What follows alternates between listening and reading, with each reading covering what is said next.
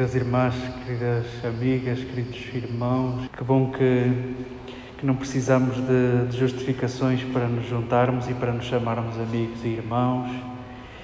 E que oportuna esta, esta palavra numa tarde de calor.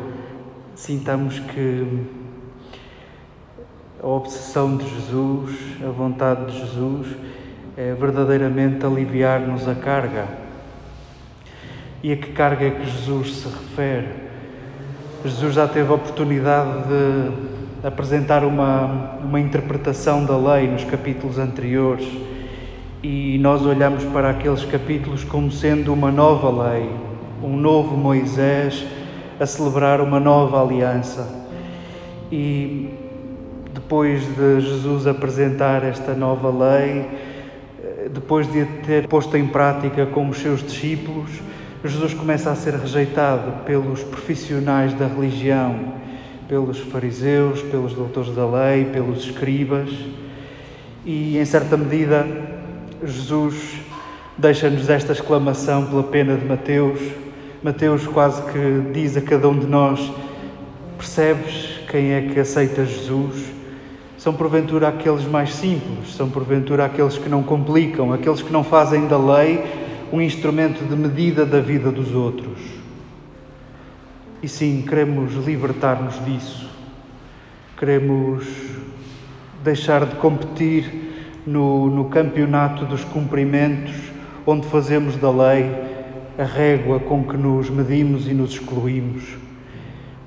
Saboreemos esta vontade de, de Jesus de formar uma comunidade de cuidadores de gente disposta a aliviar a vida dos outros. E como é que se alivia a vida dos outros?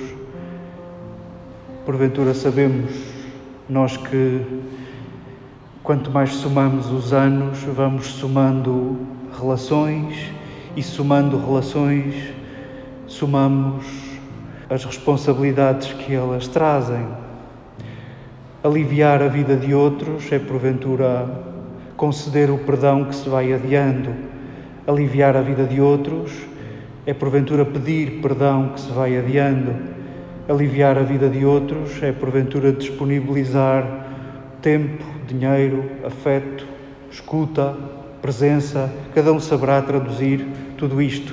Damos graças, porque mais de dois mil anos esta palavra continua a ser inspiradora para nos assemelharmos a Jesus, e neste ícone de Maria, Senhora do Carmo, que hoje lembramos, queremos dizer justamente isso. Ela foi capaz disso, ela foi das primeiras, ela foi a primeira, dizemos nós com toda a ternura, ela foi a primeira a cuidar e queremos inspirar-nos também nela, a sermos verdadeiramente uma comunidade de cuidadores, de gente preocupada uns com os outros, de gente disponível a aliviar carga.